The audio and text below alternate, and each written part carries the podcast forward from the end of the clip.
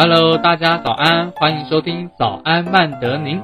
Good morning, Mandarin。每天和您分享关于华语教学的小资讯。Hello，大家早安，欢迎收听今天的早安曼德宁，我是伟航。那也邀请到我们的执行长楚嘉诚执行长。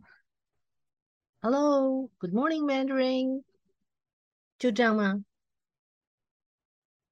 我要我要给你更更多的更多的更多的介绍，是不是介？绍完了吗你？要再加什么 A K A 什么什么楚嘉诚最美呃汉华最美的美眉楚嘉诚哦、执行 yes, 长什么 yes, 之类的。当然喽。好，今天呢没关系，今天我不是很重要啦。今天呢，我们邀请的贵宾比较重要。OK，那嗯，先谈谈看，我们今天要教讲些什么呢？讲一个少儿汉语教学，好不好？好，那我觉得我们也跟大家说一下，我们从早安曼德宁是因为为什么要取叫早安曼德宁，其实是想要跟大家分享关于华语教学相关的一些资讯。嗯所以我们今天呢特别的安排的这个主题是从少儿开始进入的。对，因为少儿教学的市场比较大啊，在海外，呃，这是我近期以来的一个新发现，因为我发现，呃，特别是在现在疫情的阶段啊，大家不能去上学的时候，特别是需要老师啊，是那么家长特别需要老师，家长特别需要老师，线上托儿 所以呢，我们今天要请重量级、重量级，虽然他很瘦，但是还是重量级的这个 于有新于老师哦。哎，我们这样有没有罐头掌声？好耶谢谢大家。欢迎于老师。呃，我也顺便介绍一下于老师。于老师他的在呃我们这边汉华这边教学已经有非常久的资历了。那老师是从非常呃从学生开始就是汉华的学生，然后一直到到变成老师，一步一步的培养，变成汉华的老师。他可是所有经历商务啊、少儿啊，然后还有最基础的培训课程，他就经历过。所有的学生其实他也都知道怎么教，所以老师他在呃不管是实体教学或是线上教学非常有经验。所以我们今天来请到老师得，。呃，其实于老师的特色是，因为他刚从国外回来的时候就就认定了这个华语教学的方向啊，应该这么说哈。从我我认跟他认识，哎，十几年有了吧？一一一三年，哎，一四年的时候开始，对，我这很很很，反正很早，您您现在也不太年轻了，我知道。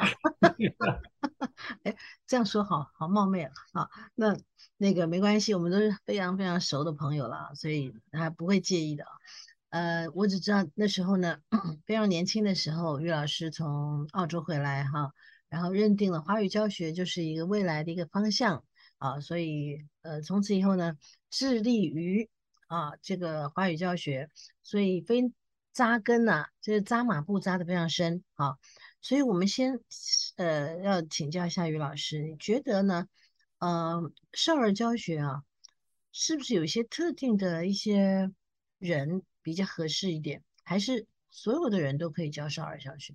因为这个是前几天一个一个一个同学来来找我聊天的时候谈到的一个话题，他嗯说他不太不太习惯，呃，不应该这么说，呃，讲直白一点，他不太喜欢小孩儿。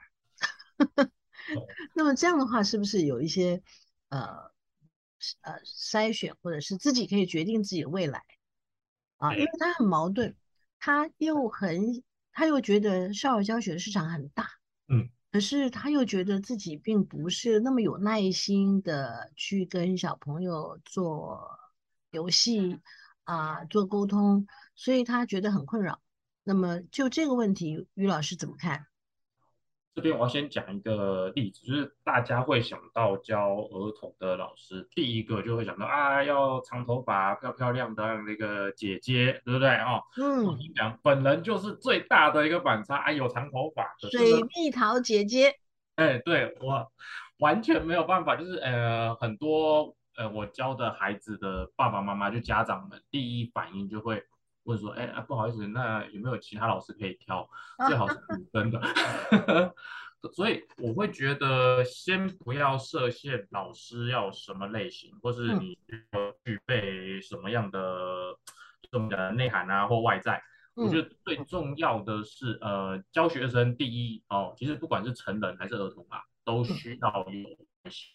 那如果真的需要说教儿童有没有需要某样呃一定要必备的能力，我会觉得应该是要有创意。哦，OK OK，嗯嗯嗯因为嗯嗯诶，举例哦，教成人我们可以用呃，对啦，可以比较死板一点，就是因为成人他们已经立定志向，好，我今天要学什么，所以他动机很强，好，嗯称之为内在动机。可嗯。是呃，孩子就像刚刚伟航还有 理事长你们在聊的，大部分都是被爸爸妈妈逼过来的，对，学习动机太弱了。嗯嗯嗯那嗯。因此，如果老师没有什么创意，可以去变换一些教学活动啊，或是嗯。一些就是把课程设计的活泼有趣一点，嗯，很容易让孩子直接放弃学习。对，这个我非常懂，因为我最近就遇到这样子的状况，嗯就是小孩子就吵着说我不要上课了，然后妈妈就开始逼着小孩写功课，然后小孩子就哭了。那妈妈就开始问说：“那那那那那那我该怎么办？你们有没有什么求助的方式？可不可以请老师帮帮忙其实我觉得就是刚刚老师说的那个要有一些创意啊，比方说要激发小朋友学习的那种呃氛围。嗯，？”我觉得老师也要情绪很嗨，对不对？老师是不是要很像那种幼幼台的哥哥姐姐一样，就是要一直把情绪处于一种很高涨的状态？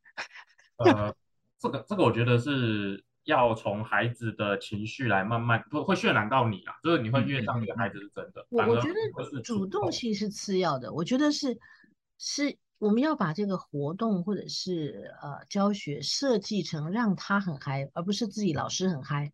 对，不然会很累，对，很累耶，这个这个我可以理解的。结果呢，嗨到后来老师累死了，然后学生没什么反应。没错没错，所以好我比较赞同跟刚刚理事长你讲，就是说我们要让利用课程来把整个的气氛炒热起来，然后嗯，让孩子嗨起来，这样我们就比较省力一点。对，所以课程的设计其实大于那个老师本质上付出的那个心力啊。嗯，所以我们就发现了，其实像于老师他教少儿，他不累啊，他会把别人操得很累。对 对，那都是小孩，然后爸妈就会感谢，谢谢老师帮我把孩子放电成功。对，然后呢，他们累了就不会吵了嘛，对不对？嗯所以这个是这个就是功夫，我觉得这就是功夫啊。那那老师觉得，啊，像少儿教学，呃，你教的年龄层啊，大概比较小的是几岁？就是说这个 range 大概是多少？我我先讲一下，我教过最小的是四岁，可哇，这是特例，因为他是跟着姐姐一起来上课，嗯。就是本来是姐姐要来上课，然后他发现姐姐每次都回去跟他讲说啊，中文课怎么样怎么样，很好玩啊，然后都带一些新奇的手做的作品回去，然后嗯，妹妹看了就很羡慕，然后一天妈妈就把妹妹也带来，然后我就说，哦，嗯、怎么今天又多一个？然后说没有办法，妹妹想要跟姐姐一起上课，然后我就说好没关系，然后妈妈说没关系，老师我两个学费都会付啊怎样？然后可是我比较不赞同五岁以下的孩子真的，我也觉得，嗯我们来我们来做一个实验好不好？来大家嗯惯用手举起来啊，我还没有举哦哦，你们你们可不可以单独把小拇指凹下去？我我是真的没办法，你们看我没有演戏哦，单独啊，就是我们可以把食指单独凹下哦去。，OK，对对，我不行，我我不行我不，行，我的拇指一定会跟着弯。对。美航你嘞我？们现在虽然呃那个所有的我们的听众朋友大概大概听不到呃看不到我们的画面，但是我们自己可以感受一下啊。对，你们就是伟航你可以我耶，可以啊。哇，你简直就是你还是个孩子吗？不不是，这不是孩子啦。我先讲，那理事长你不行，就跟我一样，我们从小被荼毒太深，就是我们在诶五岁以前就被训练握笔，对，然后握笔，你们看哦，握笔的话，我们主要运用的是大拇指、食指跟中指，嗯会导致无名指跟小拇指给一个脑袋一个神经讯号，它不用灵活运用，所以他们两个共用一根神经就好了。哦，I see，OK，所以我们两个就属于那种末梢神经发展不完全的人。哦，OK，OK，这样会不会容易脚麻？诶，这脚麻到不会没有关系啊 不是末梢神经不循环吗？没有关系。可是会有会有哦空间距离的问题。OK，我嗯懂，我懂。呃，我听过有一个就是呃叫做感觉统合哈，嗯，对，就是。对，感觉统合，他们就会告诉你说，呃，比方说你是呃在在成长发育的期间，呃是哪一边哪个地方可能没有受到一些刺激啊等等，可能某一些部分就会将来会影响他的发展跟学习，嗯对不对？哦，OK，这个是个学问，这是个学问。好，所以先呢，那所以五岁以下，我们先不要，嗯呃，就是尽量在五岁以上，对，我们就从六岁开始。从六岁开始。其实不管呃实体的课程或是线上课程，可能都要顾虑到小朋友坐不坐得住。对对，六岁以上，然后他哦的那个 focus 集中点，呃，焦焦焦焦距会比较比较集中一点对。那么还有就呃是比较影响他的未来啊。对，所以少儿的那个定义，他的年龄从六岁如果开始的话，到几岁为止，我们定义叫少少儿。哦，如果我们用皮亚杰认知理论来说的话，一路是到十一岁，十一岁，对，也就是其实就是国小阶段啦、嗯，一路嗯到小六的这个年纪，都属于我们的少儿教学的一个范畴。嗯嗯，老师是刚刚说到一个名词，我没听过，叫做皮皮亚皮亚杰认知理论，一个皮亚杰认知理论。法哦，非常非常有名的一个，就是提出儿童的认知要分作不同的层次，然后有不同的限制的一位非常有名的学者。嗯，嗯了解。好，那么当然我我知道我们今天这个呃在呃早安曼德林的节目里面，当然我们就是大致上呃聊一些呃少儿教学的一些重重点啊，所以呃大概说说看还有哪一些的呃教学的能力是我们可以加强的。当然我们可能这因为这不是一堂课，这不是课程啊，所以我们我们可能没有办法带到太齐全的东西，但是大概上说一下，老师在少儿教学的能力上需要加强哪一些的教学能力啊？当然，刚才老师带到的这些教学理论很重要，嗯，啊，要有这些基本的认知。那么还有哪一些教学上的技巧是我觉得在课堂上需要增加的？我这边简单分做三样教学活动。哦，嗯第一个我们我比较喜欢带，也是我比较擅长的一个，叫做说故事。哦，OK，说故事可以帮助这个阶段，哎，就是十一岁以下到六岁以上的这些孩子做一个叫做经验的累积，嗯嗯因为他们没有像我们遇到了那么多人、那么多事，所以我们他可以透过别人的故事里面去汲取相关的一个经验，哦，这对我觉得对孩子来讲非常重要。嗯然后第二样会就是游戏，就是嗯老师要把很多的教学活动设计成游戏。呃，理由很简单，游戏里面有所谓的组织化，嗯就是孩子本来都出生在家庭，所以他是一个很单纯的个体。那当他在玩游戏的时候，他就得跟可能是老师啊或其他同学做合作协作，嗯这是他人生第一次开始需要社会化的一个阶段。那把它变成游戏就很容易让他去做发挥。嗯嗯哦，嗯第三个也是我现阶段做，也是得到回馈啊，还有成就最好的一个，叫做手作，啊，手作什么意思？就是让孩子自己做出一个作品来，啊啊就是啊啊！写，成果成果，嗯，对嗯，就是然后他做出来，因为那个是具体的，有一个简单的一个作品可以放出来，嗯孩子可以得到在学习中得到成就感。OK，对，这个很重要。嗯，这样子的话，他才会更有兴趣往这方面学习，对不对？好，刚刚你说的那个第一点呢、嗯，我觉得很，我觉得我非常认同，哎，就是说故事，因为我很不会说故事，哎，我从小就没有接受这样的训练，那嗯。么，嗯、也不单纯是我耶，我觉得现代人啊，成人呢、我是说成人啊，成人你看很多的表达能力不不是很 OK 的，嗯其实多半都不太会说故事。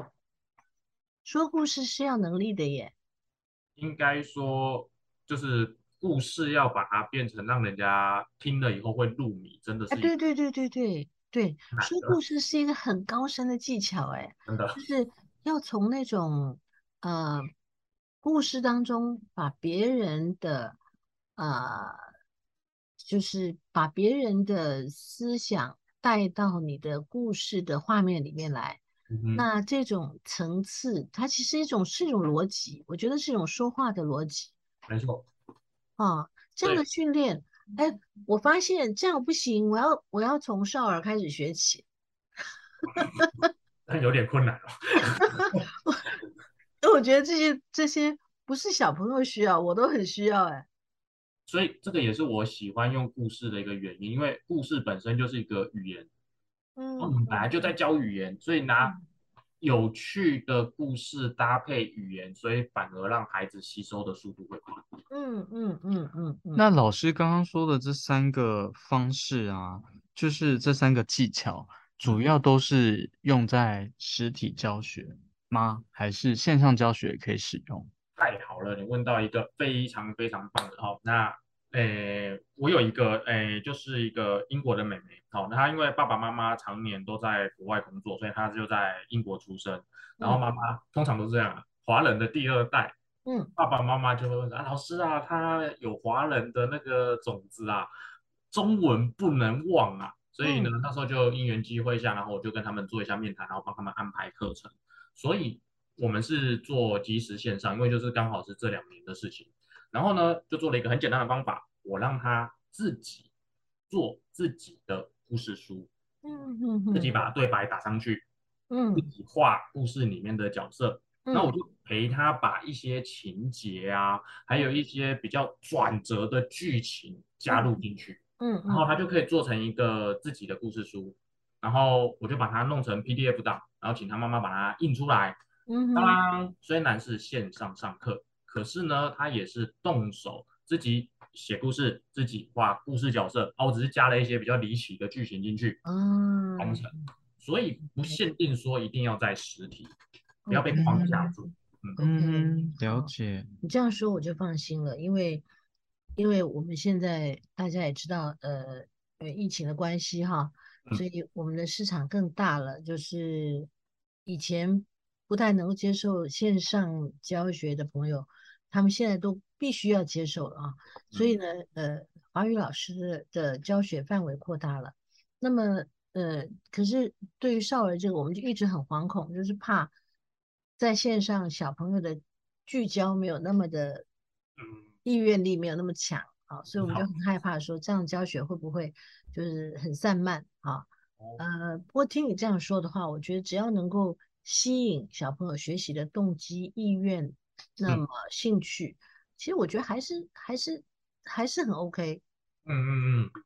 哦。所以我觉得最关键的要把孩子变成你的课堂中，就是我们讲的会比较专注啊，会比较认真听课。关键在于有没有办法把他的动机从爸爸妈妈逼他来上课到啊，我要来上于老师或是要上某某老师的中文课，这嗯两个就差很多了。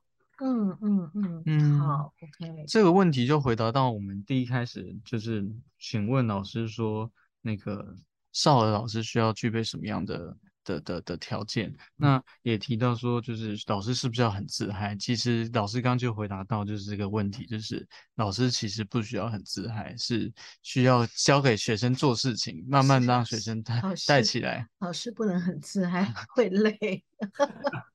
对啊，所以刚嗯刚刚刚我就想知道，嗯，那那那那到底什么方法刚好这个问这个这三这个问题刚好刚好刚好可以解决到这件事情？对嗯对，，OK，好。嗯好，另外呢，哎，其实这个很多跟线上有关的东西，我们可以留在保留在下一个单元，我们在谈、嗯嗯嗯呃线上教学技巧的时候呢，再跟老师多聊。嗯嗯那么呃，回到少儿教学的这个层面啊，我觉得嗯、教这个呃小朋友现在学习大部分还是简体居多吗？还是繁体比较多？哎，我目前教的三个孩子的班别，呃，是两班上繁体，然后一个上简体。那我啊跟你讲一下，繁体这是因为都很刚好，就是一个是就像我刚刚讲的，爸爸妈妈都台湾人，对，所以他们的想法就是哦，可能未来有一天结束国外的工作，可能会带孩子回台湾，所以对对对势必得教繁体中文，而且是是是是。爸爸妈妈也只会繁体中文。对，哦不过现在我觉得，反正我们的华语老师倒不担心，因为因为大家反正简字体都会嘛，哈，所以看看情势而应用，就是如看呃对象不同啊，看对象他的需求来定。那么，但是呃，在少儿教学在时间上的掌握，你觉得需要多久？因为我看到现在普遍上来说，少儿教学的时间都嗯只有二十五分钟，哎，一诶堂课。我自己安排，我大概能理解为什么他们要安排二十五分钟，可是我自己安排会是一个小时或两个小时，这样为一个数。嗯那简单教大家说，怎么样在这一个小时安排可以让孩子动静得宜。啊，啊，想象成它是一个在呃运动里面有一个方面的一个类型，叫做高间歇运动，嗯。就是可能要你十分钟做某一件事情，然后休息个两三分钟，嗯。再花十分钟做很累很累的一些动作啊什么的，让你的心率提高。啊。其实嗯。教小孩就用这一招就好了，让他在十分钟内去嗯完成某一个哦，我们给他的一个任务啊，或是一个教学活动。然后孩子大概十分钟就差不多，他们的那个 体力啊跟专注力啊，渐渐的就会出现疲态。所以呢，我们就可以给他哎简单的一个两三分钟的休息，嗯缓一下。然后孩子最大的好处跟我们这种年纪大的不一样，就是他们的回复速度很快。嗯所以当你看到他哎精神稍微又好了，你又嗯可以再给他十分钟。所以我一个小时的课程大概会带四哦三到四样不同的教学活动。啊，OK，切成小包装，对，所以二十五分钟的就是它只有两个包装啊。然后充充充两分钟的电用十分钟。对对对对对，哎，所以真真的，今天我我我们听到于老师一席话，我觉得啊，改变了很多大家对少儿的观念呢。啊，嗯就是呃，就光是以这个时间啊，二十五分钟的课跟五十分钟的课啊，那么如果他这个老师真的很很很有很有本事，其实他不会太在意是不是二十五分钟，其实他可以把小孩整到两个小时都没有关系，真的，对对？而且有时候还要延前提后下 课。你干嘛这样你是少儿军训营吗？对我觉得这这个这个很重要，因为你知道吗？因为它的前提在什么呢？就是要让他做的快乐，做的很兴奋，但是老师不会被操的很凶。我觉嗯得这个是，这个是，这是一个非常重重要的核心。所以其实我想到一件事情，就是跟着一个会教的老师会让你上天堂，嗯但是如果跟着一个呃比较没有经验老师的话，妈妈就会很辛苦了。嗯，OK，好。大家，我觉得大家一定意犹未尽，对不对？我们要上天堂，我们要上天堂。好，那那个好，那今天呢，因为时间差不多了，我我们就先先到这边，先告一段落。虽然还有很多要聊反的，对对，没有关系，我们下一次我们再再续，卖个关子。卖个关子，好不好？谢谢谢谢谢谢谢谢谢于老师。家，我们要把握今天的重点，就是要让自己不要太累。OK，好，谢谢于老师，谢谢，拜拜，拜拜拜。